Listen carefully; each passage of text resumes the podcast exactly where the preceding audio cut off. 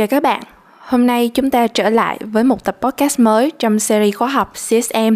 Khách mời của chúng ta trong tập này là anh Minh Lê, Manager of Customer Success tại Base.vn.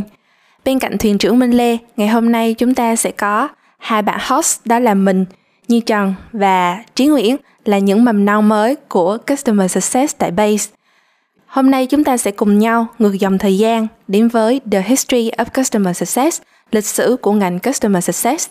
Và hy vọng rằng số podcast này sẽ mang lại nhiều góc nhìn hay ho và mới mẻ cho các bạn thính giả của chúng ta. Uhm, có tìm hiểu về profile của anh Minh ban đầu thì xuất thân của anh là từ ngành Computer Science và sau này là một game developer. Vậy thì không biết là cơ duyên nào đã đưa anh đến với lĩnh vực Customer Success? Hello ờ, Nhi, hello Trí, à, ờ, chào các bạn, mình là Minh. À, để trả lời cho câu hỏi của Nhi thì chắc là mình cũng sẽ xin phép là đi theo cái topic ngày hôm nay là đi ngược dòng thời gian một xíu về cái khoảng thời gian mà mình à, đi học. Thì à, trong cái khoảng thời gian mà mình học đại học á, thì mình có cơ hội là được học ở một cái môi trường nó rất là tốt và cái ngành mình chọn là cái ngành Computer Science bởi vì giai đoạn đó thì cái um, định hướng của mình ấy đó là sau này mình sẽ trở nên um, chuyên sâu hơn trong cái ngành này để trở thành những cái nhà giảng viên cho cái lĩnh vực uh, computer science này. Um, tuy nhiên sau này thì khi mà có nhiều cái sự kiện nó diễn ra nó thay đổi nó làm cho mình phải thay đổi cái quyết định của mình. Thế thì khi mà mình ờ, đưa ra cái quyết định đó là tôi phải um, dịch chuyển cái định hướng của mình sang một cái um, hướng khác. Đó là khi đó thì có rất là nhiều cơ hội. Uh, mình có cơ hội là được tiếp tục ở lại công tác ở Mỹ. Mình có cơ hội được tiếp tục đi học uh, cao hơn ở các cái nước của châu Âu nhưng mà cái quyết định của mình cuối cùng là sẽ trở về Việt Nam. Và khi mà trở về Việt Nam thì uh, cái uh, nghề mình gọi là nghề đầu tiên mình chọn là một cái game developer cho một công ty uh, lúc đó thì nó là còn gọi là startup bây giờ nó là đang là unicorn của Việt Nam. Um, nhưng mà trong suốt cái quá trình mà mình công tác tại cái vị trí game developer này thì cái um, cảm nhận của mình cái thứ mà nó giúp cho mình cảm thấy sung sướng nhất đó là mình, khi mà mình được đặt vào những cái vị trí mà làm việc trực tiếp với khách hàng. Đó chính là những cái vị trí mà mọi người hay hay gọi là customer facing role á. Thì ờ, một trong những lý do vì sao ờ, mà mình lại ờ, thích và mình đam mê như vậy thì chắc là nó đến từ cá nhân là nhiều. Cá nhân mình đầu tiên là khi mà mình công tác và học tập ở nước ngoài thì mình có cơ hội được trải nghiệm qua những cái hành trình rất là tuyệt vời. Nhiều khi nó lại cho mình những cái thứ nó gọi là wow moment. Cho nên là lúc đó thì mình tự hỏi là tại sao ở Việt Nam của mình là chưa có những cái như vậy. Thế thì cái cá nhân đầu tiên là mình nghĩ là khi mà mình trở về Việt Nam thì một trong những sứ mệnh của mình nếu như mà được làm ở cái vai trò là customer facing role ấy, thì ờ, đó là up level cái cách mà hành trình và trải nghiệm của các khách hàng ở Việt Nam lên một cái cái cái cái tầm cao mới. Um, lý do thứ hai đó là mình mình nghĩ là uh, khách hàng ở Việt Nam hoặc là khách hàng nói chung đi họ sẽ cần được trải nghiệm cái thứ gì đó nó gọi là tử tế hơn um, cho nên là mình mới quyết định là ok về Việt Nam bắt đầu với game developer sau này thì mình sẽ dịch chuyển sang cái vị trí là customer success. Sau khi nghe anh Minh chia sẻ thì em có cảm thấy giống như là khách hàng ngày nay người ta càng am hiểu. Hay chính vì vậy thì người ta sẽ đặt nhiều kỳ vọng hơn trong việc là mua sử dụng bất kỳ sản phẩm hay dịch vụ nào. Hay chính bản thân em cũng như vậy vậy thì anh có nghĩ là đây cũng chính là cái động cơ thúc đẩy cho ngành customer success ra đời hay không? Ừ, ok đúng. Um, nhưng mà anh sẽ um, có một cái góc nhìn um, thêm nữa đó chính là cái ngành customer success này á thật sự ra nó đã tồn tại rất lâu rồi. Uh, tuy nhiên ở giai đoạn trước đây á, thì nó không được ờ, thành hình rõ ràng hoặc là nó không được gọi tên một cách chính xác để nó khiến cho mọi người gọi là aware được về cái khái niệm customer success này một trong những cái ví dụ mà có thể đưa ra đó chính là cái um, trong một đợt trải nghiệm Apple Store của anh ở Mỹ thì khi mà anh tìm hiểu sâu hơn thì mới thấy là à thật chất ra những cái người đứng đầu ở từng cái store từng cái cửa hàng vật lý chính là những cái người customer success manager. Bởi vì đó là cái vai trò mà họ phải thiết kế trải nghiệm cho cái người dùng là khách hàng. Từ khi mà cái người khách hàng đó lái xe đến cái um, khu vực đậu xe nơi mà cái store đó có có đặt cái cái Apple Store được đặt cho đến khi mà cái người khách hàng đó họ bước ra khỏi xe và họ đi vào, thế thì đâu là những cái checkpoint đầu tiên mà khách hàng nó sẽ gặp. Trong những cái checkpoint đó thì cái nhà cung cấp lúc đó là Apple, thì họ sẽ phải thiết kế nó với những cái trải nghiệm như thế nào. Để đảm bảo được khách hàng đó họ sẽ có một cái hành trình xuyên suốt. Xuyên suốt ở đây có nghĩa là toàn bộ thời gian họ đứng ở trong cái store đó, kể cả những khoảng thời gian mình gọi là chết, có nghĩa là khoảng thời gian mà họ phải đợi để cái dịch vụ hoặc là cái sản phẩm nó được mang đến cho họ thì đó là cái lúc mà anh nhận ra được là à đây nó gọi là customer success. Um, còn gần đây thì mọi người sẽ thấy là cái khái niệm này được ngày càng làm rõ hơn. Bởi vì sao? Bởi vì cái um, sức mạnh nó sẽ được dịch chuyển từ nhà cung cấp sang cái uh, sức mạnh của người mua hàng. Từ khách hàng họ sẽ có nhiều lựa chọn hơn. Họ sẽ có nhiều thông tin hơn để đưa ra quyết định cho sự lựa chọn của họ và đối với những cái sản phẩm giống như là phần mềm chẳng hạn là những cái thứ mà nó vô hình thì gần như là cái sự chứng minh của mình nó sẽ cần phải đòi hỏi cao hơn là những sản phẩm hữu hình. Thì đó là lý do tại sao mà customer success được um, gọi là uh, xuất hiện nhiều hơn và được uh, uh, nhiều người công nhận hơn và ngày càng có nhiều công ty họ gọi là adopt với lại cái khái niệm customer success này.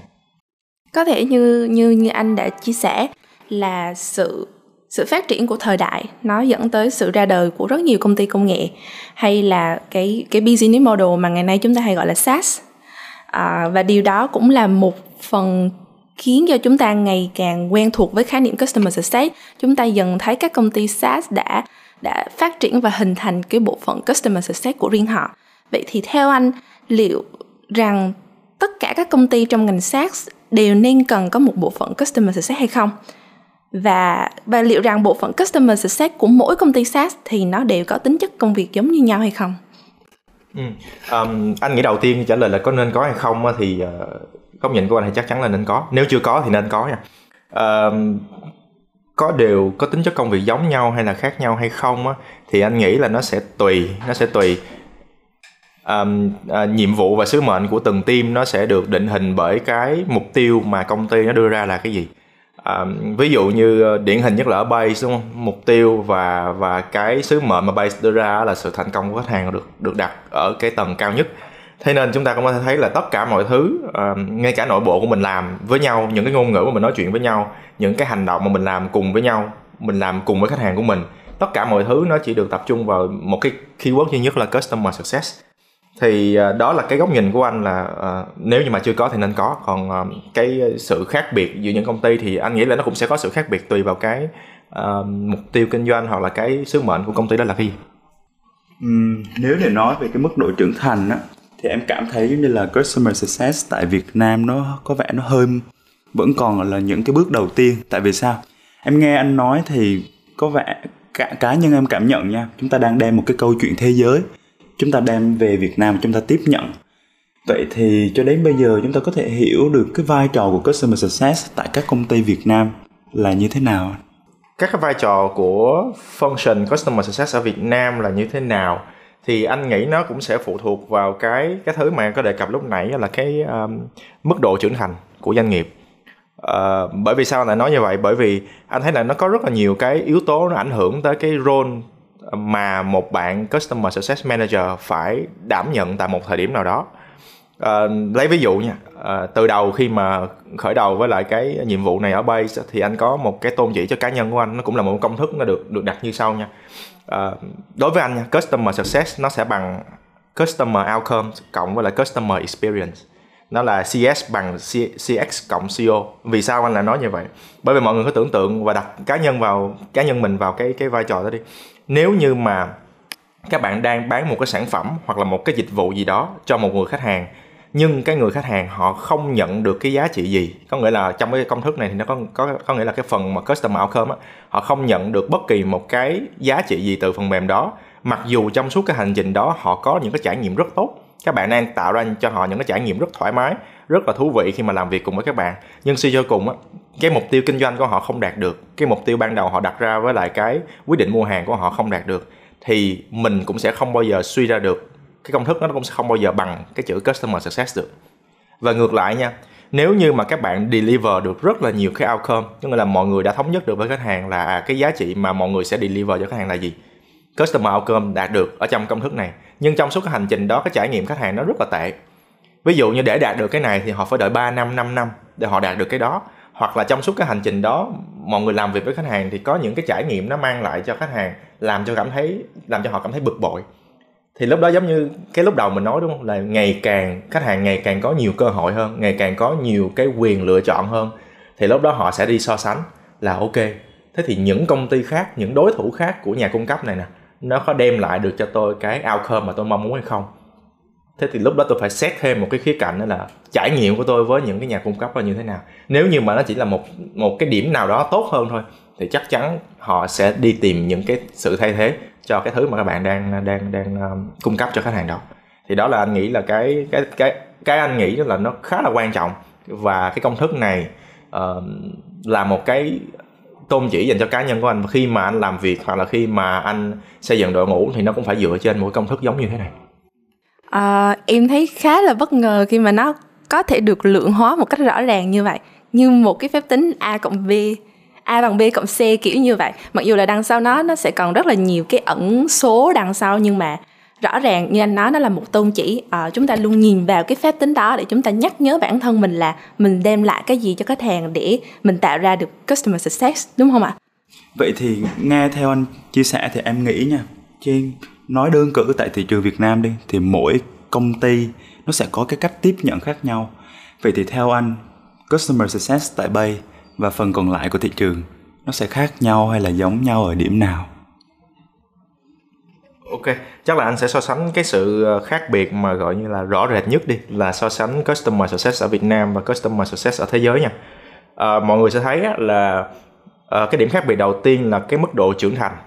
Mức độ trưởng thành của customer success ở trên thế giới thì nó đã đi vào những cái mức level mà nó khá cao hơn so với Việt Nam rồi. Bởi vì thực chất mà nói là đối với thị trường Việt Nam thì uh, SaaS nó cũng là một khái niệm mới. Cho nên là customer success mặc dù nó đã hiện um, nó đã hiện hữu rõ rệt hơn nhưng mà nó cũng sẽ đi theo cái sự phát triển của ngành SaaS là chủ yếu. Um, cho nên là cái đầu tiên anh có thể kể ra là cái mức độ về trưởng thành.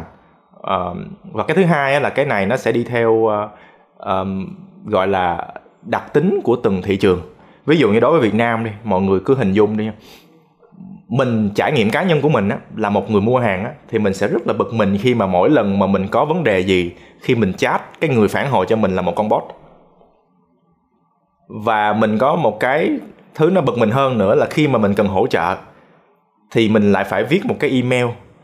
Và mình phải đợi trong khung giờ làm việc của nhà cung cấp họ mới phản hồi cái email đó cho mình.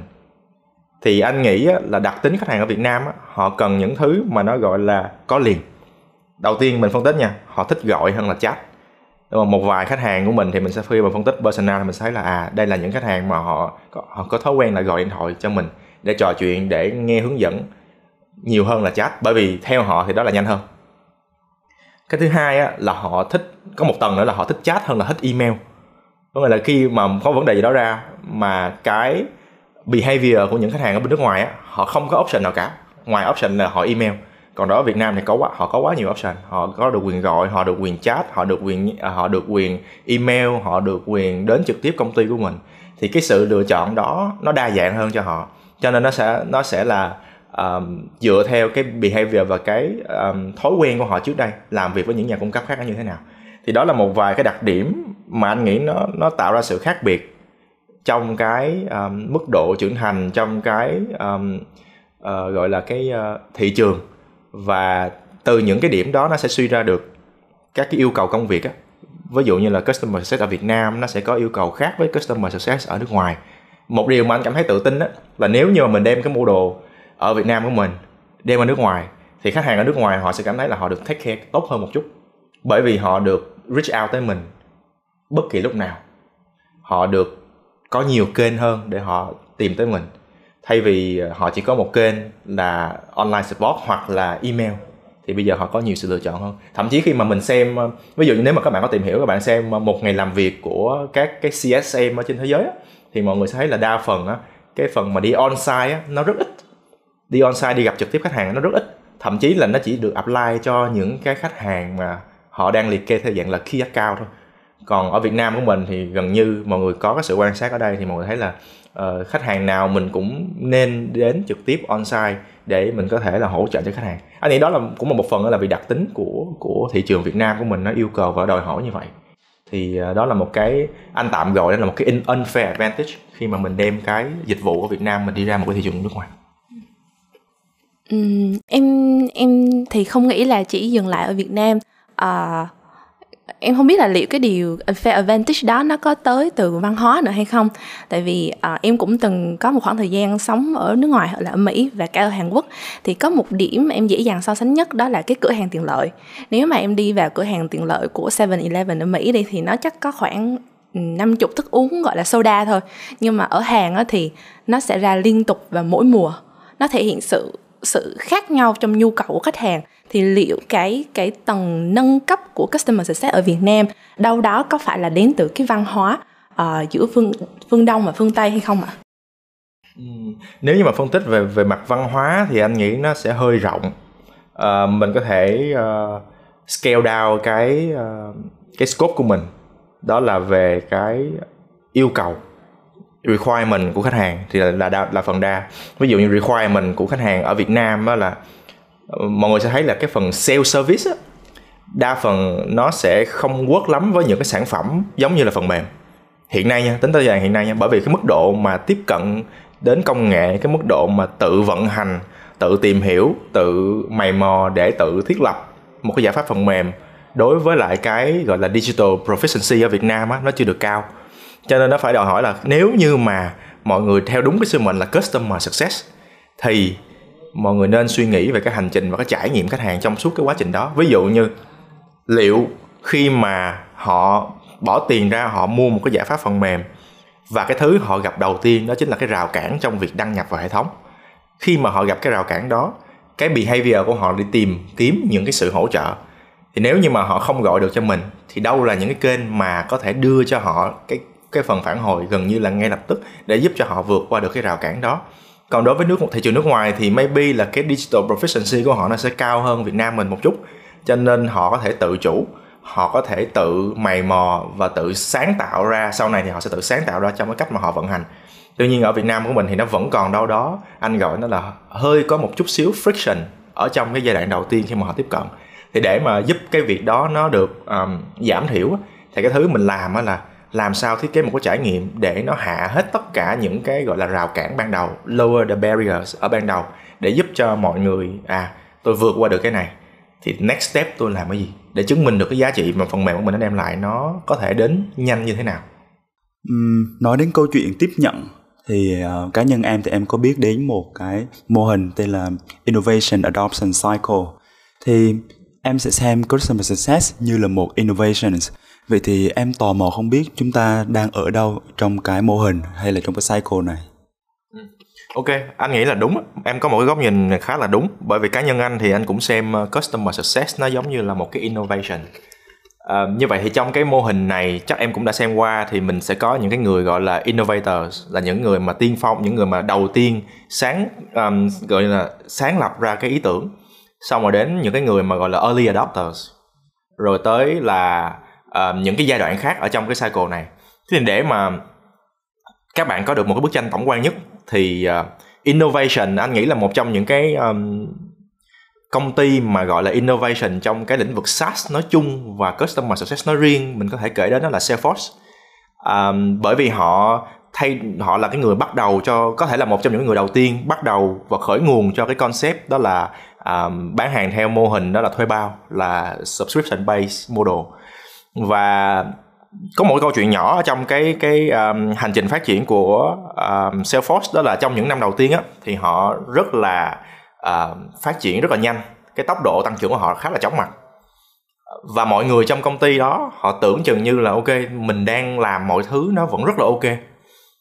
Cho tới khi mà một trong những cái buổi họp mà của ban lãnh đạo của Salesforce nói riêng á thì có một người ở trong cái cái cái um, à, buổi họp đó họ mới đứng lên và họ trình bày về một cái concept tạm gọi đó là khách hàng rời bỏ và khi mà họ show cái chỉ số đó lên trên màn hình thì họ đang hiển thị chỉ số là 8% khách hàng rời bỏ mỗi tháng.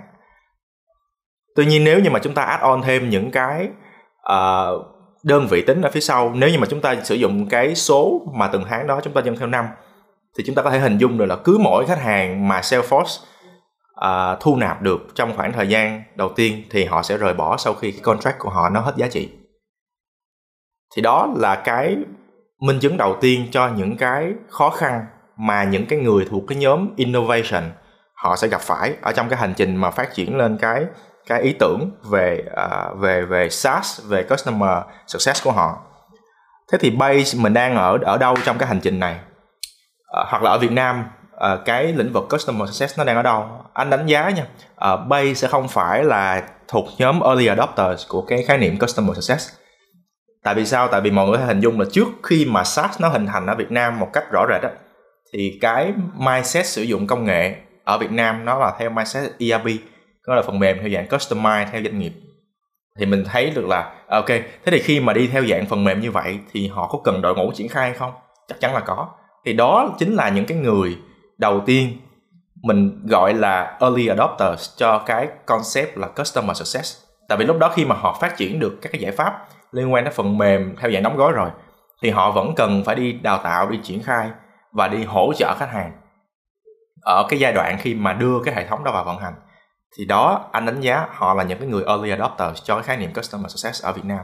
Base của mình thì nó sẽ ở một cái bước ở phía sau hơn một chút đó là cái bước early majority. Có nghĩa là mình là một trong những công ty SaaS uh, được phát triển ở giai đoạn là 6 7 năm trở lại đây. Và cũng là một trong những công ty SaaS có sự hình thành của bộ phận Customer Success. Thì cái khó khăn mà chúng ta gặp phải ở trong cái giai đoạn khi mà chúng ta được định hình mình là những cái người gọi là early majority ấy, là về mindset. Mindset đầu tiên đó là mindset dịch chuyển từ phần mềm ERP sang phần mềm SaaS. Đó chính là dịch chuyển từ một cái bộ đồ được may, được đo sẵn dựa trên kích thước của từng người, sang một cái mô hình đó là bán sẵn quần áo. Và đi vào đó, vừa thử lên, vừa thì mặc, không vừa thì mua cái món khác. Thì cái mindset đó là gì? Đó là không phải chúng ta sẽ luôn luôn làm được những thứ mà khách hàng mong muốn. Cho nên anh nghĩ một trong những cái khó khăn đó là đầu tiên là phải nói tới câu chuyện là phải ờ, mình không biết là mình có đủ trình để mình làm chuyện này không nhưng mình phải gọi là mình educate khách hàng mình định hướng cho khách hàng đúng hơn về cái concept SaaS là cái gì. Thì đó là cái giai đoạn mà anh nghĩ là base đang nằm ở trong cái bước là early majority trong cái mô hình đó thì nó sẽ có late majority và nó sẽ có những cái nhóm nó gọi là laggers là những người đến sau. Thì lúc đó nó sẽ có những cái sự khó khăn riêng. Ví dụ laggers thì họ phải uh, đặt ra cho mình những cái tiêu chuẩn những cái chiến uh, những chiến lược hoặc là những cái sứ mệnh làm sao để bắt kịp với những cái standard mà những cái nhóm gọi là innovation early adopters hoặc là à, early majority họ đặt ra. Thì đó là những cái khó khăn khi mà mình đến sâu trong cái cuộc chơi này. Nhưng cái sự uh, gọi là cái uh, điểm uh, gọi là cái um, tích cực của họ là họ đã được educate sẵn.